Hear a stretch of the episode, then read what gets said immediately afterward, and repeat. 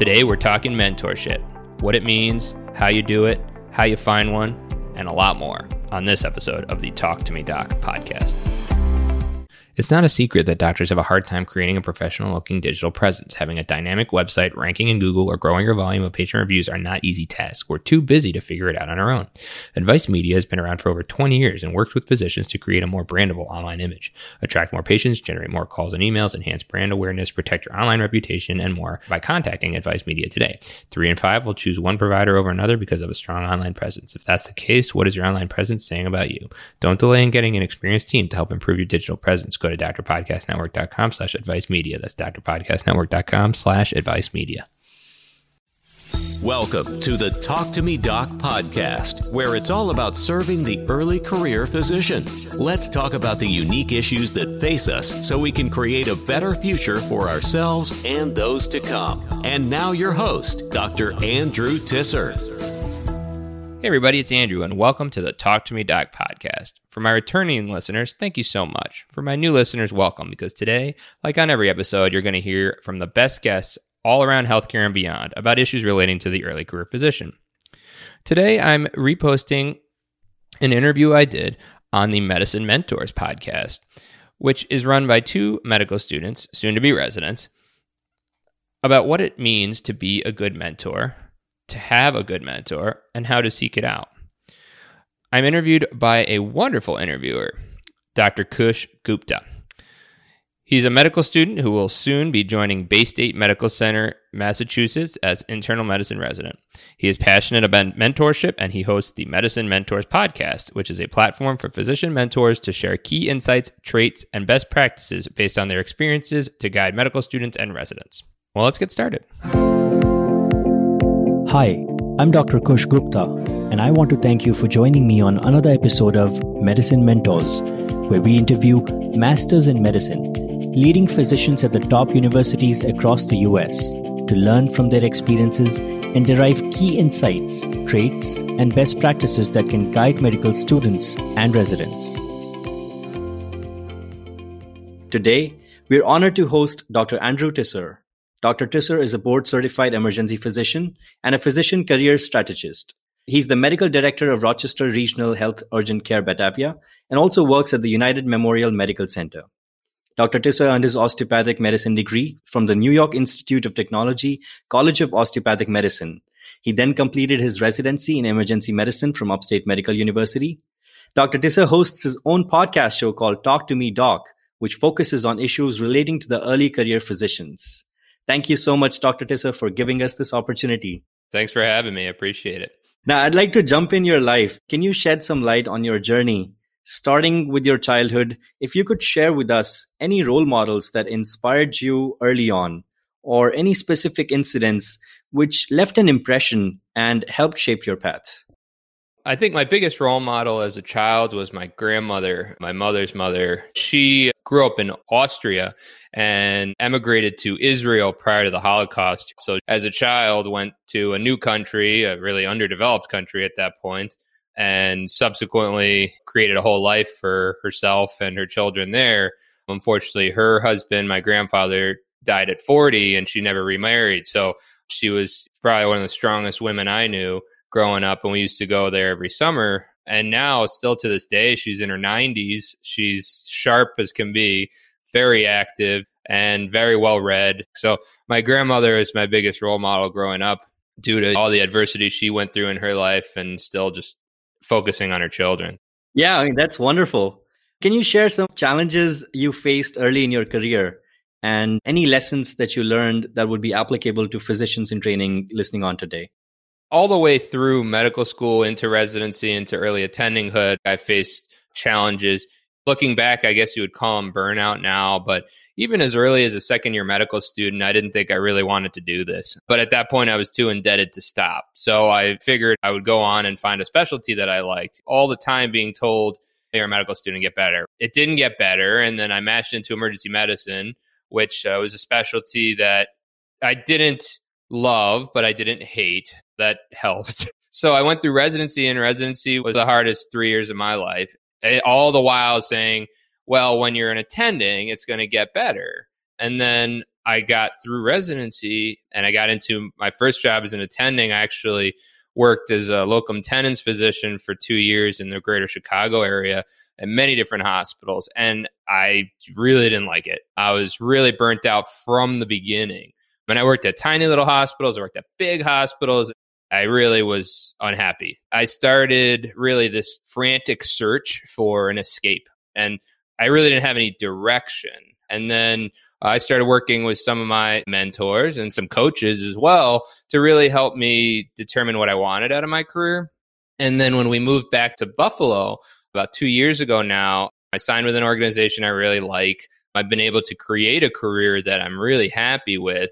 And now I'm able to provide some of the same work with other docs in my role as a career strategist and helping people figure out what they want to do with their career. Absolutely. So, can you share any encounters you've had recently in which someone approached you with a problem or burnout itself? And how did you really walk them through the process of figuring out what path they should be choosing and the right decision to make? Each client is different, but my general approach is three steps. So it sounds simple, but it's not easy. So step one is figuring out who you are as a person and what your values are. Because if you're in a career that is misaligned with your own values, you're going to be miserable. And there's a lot of different ways we can do that, but it goes back to who were you before you went to medical school? What were your interests? What did you like? And those things don't go away just because you bury them in medical training. So step one is who you are. Step two is then, what do I do? Sometimes we step out of reality for a little bit and just say, if you have eight to 10 to 12 hours in a workday, what would you like to be doing? What do you hate at work? Because if you figure out what you hate, then you could flip the script and figure out what you like. We form short and long term goals to figure out what you want to do. And then the fun part at the end is the strategy. So then career experiments, talking with people in the industry, seeing what's out there, what is possible, and working towards achieving those goals. So, three part process. A lot of people I work with just need some direction. Right. And it's wonderful how you've been a mentor to so many people as a physician career strategist, as well as on your podcast that you host. I've been looking forward to talk to you about it. Talk to me, Doc. Can you share with us a little bit about it and how it all started? When I first started the podcast, I was leaving Chicago, and one of the security guards got me a bottle of champagne. And I asked him why, and he said it's because you talk to me like a person. And I said, Oh my God, do other doctors not talk to you like a person? I just like talking to people. So I started the podcast, Talk to Me Doc, as a means of exploring communication within the healthcare team. So I was interviewing everybody from the security guards all the way up to the CEO just to decide how communication plays a role in their jobs, what they would like to do better, areas for improvement. And that slowly shifted over time because honestly, everyone was saying kind of the same thing that everyone is part of the team, everyone has a voice, and that this hierarchical system in medicine needs to change, which I agree with. And at the same time, my passions and my uh, interests were switching over to more issues relating to the early career physician because I feel that the current generation of physicians has it different than our predecessors for a number of reasons. So after probably about 30 episodes or so of communication bit, I pivoted the show to be about issues relating to the early career physician. And that's what I talk about now. Right. Yeah, that's wonderful. One of the goals of this podcast is to explore mentorship and the impact of mentors in the lives of our interviewees. So, did you have mentors along the way as you started this journey in medicine? If I look back to medical school, I don't know that I had any real mentors along the way. As a resident, there were a few attendings that I really looked up to as far as emergency medicine practice. I really liked how they ran an emergency department, some of the ways they took care of patients. So, in, in that respect, from an actual medical knowledge and skill, I had probably one big mentor as a resident as far as like modeling my practice. When I got out as an attending, I had a few more. So, a good friend of mine, his name is Kent, he started his job as a PA in the military and then became a really prominent healthcare leader and CEO, one of the biggest hospital systems in the country. But he really helped starting to find my path in figuring out what I wanted and what I didn't want. I still talk to him today, run things by him. My current chair of medicine is wonderful. I mean, I've never had a better boss, to be honest. He's a mentor to me nowadays as far as administrative work and as far as just being a leader. I've had quite a few mentors. Really, starting as an attending is when I started finding mentorship and really seeking it out. As a resident, I just wanted to get done. Yeah, so mentorship goes on lifelong. And I'd like to explore more of what are the components of a great mentoring relationship, both from the part of the mentor as well as from the part of the mentee. What are some of the things that lead to this great relationship? Yeah, if someone comes up to you and be like, "Hey, can you be my mentor?" That's not really helpful. Both parties need to understand that they are in a mentor-mentee relationship. It's important that both parties understand that they are in this mentor-mentee relationship. As far as my own mentors, they're just people that I would like to be like, whether it's interpersonally, whether it's professionally, whether they've walked the road I want to walk already. That's what I look for in a mentor, someone who's done what I want to do and is genuinely a nice person. it's helpful when you can have a conversation with people. So I think it's important from the mentee's perspective to understand that it's not a one way street. You also have things to give to your mentor, whether that be educationally, whether it be the experiences of teaching someone. See one, do one, teach one, right? So being able to teach something to someone else has a great growth relationship in yourself. We're all continuously growing and learning, whether it be you from your mentor, your mentor from the mentee. So it being a two way street, understanding that there is a relationship and just being able to genuinely get along with each other is pretty important. Right. What would you say are areas in which a mentor can help a resident? Having a large array of experience is helpful. The residents I work with now, I just tell them how it is. I don't sugarcoat anything. This is life in current modern medicine and that you have options. I'm never going to lie to them. I'm never going to try to sugarcoat something. And if they're coming to me and telling me that I'm worried about insurance companies because they're family medicine residents, tell them, yeah, that's true. That is something you have to worry about. But these are some things you can do to help ease the burden. As far as your question about burnout, I think it's recognizing some of the signs of disinterest and lack of empathy and all the things we talk about. So that's a systemic issue that we're dealing with across the board. And it's also a personal issue because it attacks people at different times. From a resident perspective, finding someone you trust that you can have these conversations with who isn't just going to blow you off until you gets better is one side. And from an attending's perspective, being able to recognize perhaps you're happy in your career, but realizing that your residents maybe aren't being able to recognize signs and symptoms of burnout just like any other problem and finding someone you can actually have a conversation with are important and finding that person that'll tell it like it is.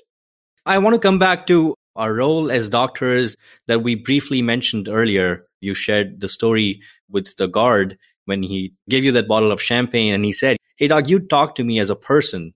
Why is it that we lose that touch that ability of communicating with our patients at a more personal level where is that lost and how can we stay grounded to it when I was a resident, I got this patient experience top performer award. I was like the only resident out of the whole hospital to get this thing. And everyone was like, How did you get this? And it turns out, so I would always sit down on the garbage cans when I would go see patients, and not because I wanted to make them feel but I was just tired. Like I just wanted to sit down. So I would sit down on the garbage cans. And there's been numerous studies showing that the, the, doctor that sits in the room with a patient is perceived to be spending more time with them, even if they spend no more time in the room with them at all. So all these patients loved my patient care just because I would sit down and talk with them. So I think that's a big thing. We're always on the go, especially as a resident. Take the time to sit down with your patient and talk to them. I always talk to everyone. I take genuine interest in other people, which I think is a very important thing to do and just taking some time to get to know the people you work with and learn their names. Where we lose it along the way, I don't know. As residents, it's sometimes very difficult to keep it up. If you talk to everybody, and it doesn't need to be a 20 minute conversation, just figure out what everybody's name is and maybe something about them. First of all, in the end, it will take you a lot further. They will go out of their way to help you. They will perceive you as a better doctor. They will perceive you as a nicer person and help you out people can take a few minutes out of their day to actually talk to everyone they see, even if it's just a hello or a good morning, they'll take you a long way. Right. You've interacted and mentored so many students and residents. What are some of the traits that you have found out to be common to the most successful of these? The most important thing is to never lie. The students and residents we remember negatively are those that lied to us. If you didn't look in the ears, don't tell me they were normal because I don't care if you forgot to look in the ears, but I do care if there's like a cockroach in there and you forgot that you didn't see it, right? The most successful ones are able to take feedback well. And feedback's a hot topic these days. And a lot of people say they're not getting it when they just don't recognize it. But students that are able to identify their own faults and identify their gaps in knowledge and seek things out the urgent care I direct is, is PA and nurse practitioner worked there. And the nurse practitioner was a newer graduate and he approached me and said, I'm pretty uncomfortable with orthopedics. Is there anything we could do about that? So I set up a, a week for him to go shadow in the orthopedic clinic. And I respect him a lot for being able to say, This is my gaps in knowledge. How do I fix that? Anyone who gets into medical school is smart. Anyone who goes through and gets into residency is smart and driven and has all the attributes necessary to get through your training but it's these soft skills that you can't really teach that well. So being able to communicate well, being able to take proper feedback, being able to look for help when you need it, that's the other big part of it. With any resident I work with, I have no doubt they're smart enough to get through their training. The question is, are they enough of a person to be able to realize their faults and to be able to communicate them well? Exactly. So, one last question, Dr. Tisser of all the things that we have discussed today, that you have shared with us today, what is one thing that you wish you knew when you started medical school or residency that you would want all our listeners to take home and practice? I think the answer to that is that you always have options. You are never stuck. I think medical training is a very linear path. So you go to college to get into a good medical school, and then you get into a medical school and you work really hard and do really well on your boards, and you get into a good residency, and then you do well in residency to get your good first job. And then you get out of your job and you're like, oh, what now? A lot of docs are just always going for the next thing. I always said when I got done with residency, I'd be so happy because I didn't have to go to lecture anymore and I didn't have to write papers and everything. But that's not true because it brings you this feeling of emptiness. No matter where you are along the way, you have options. If you are that medical student, perhaps that's dissatisfied and isn't sure if they should continue, you have options. If you are a resident who perhaps doesn't want to take the traditional approach and you want to do something different, you have options. If you're uh, early attending and you hate your job, you have options. If you're late attending, you hate your job, you have options. So the MD DO degree is the most marketable degree out there. There are always tons of options for whatever you want to do. You just need to dig deep in yourself and figure out what it is you want out of your life and your career and figure out how to craft one that suits you. That is wonderful. Thank you so much, Dr. Tisser. I'd like to summarize a few key points that I'm taking away from all of the wisdom that you've shared with us today. Starting off from learning, learning, which is a three step process. First, figuring out who you are as a person, what your values are. And one thing that can help uh, determine that is you can think about who you were before med school. Once you have figured that out, the second step in the process is the what. What do you hate doing? And that is sort of looking at the coin from both the sides. Looking at that, we can figure out what is it that we like doing.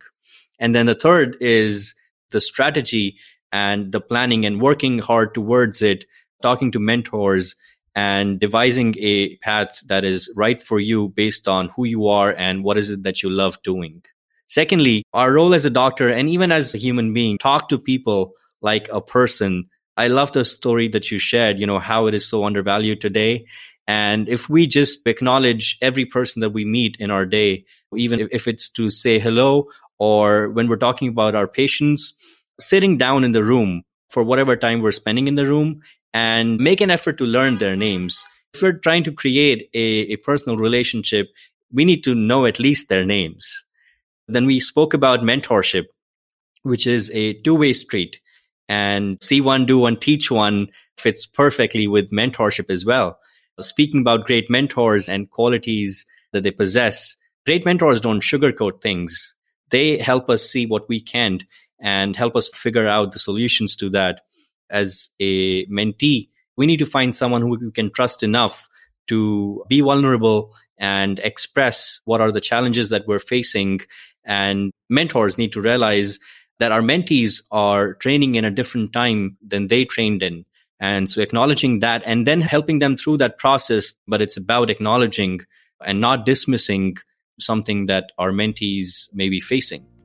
And finally, at any point of your career, know that you always have options. It's never too late to go after what you love doing. And that's another great thing about medicine that we'll always have options, whether we're in residency, early career physicians, a couple of years, even down the line.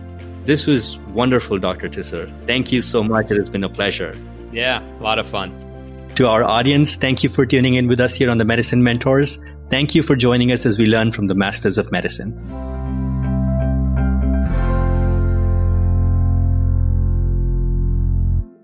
One last thing before we go. Remember Advice Media? Don't forget to check them out if you're looking to improve your website or need strategic insight on what your current online presence is doing or not doing for you. Contact Advice Media at drpodcastnetwork.com slash advice media. Again, that's drpodcastnetwork.com slash advice media.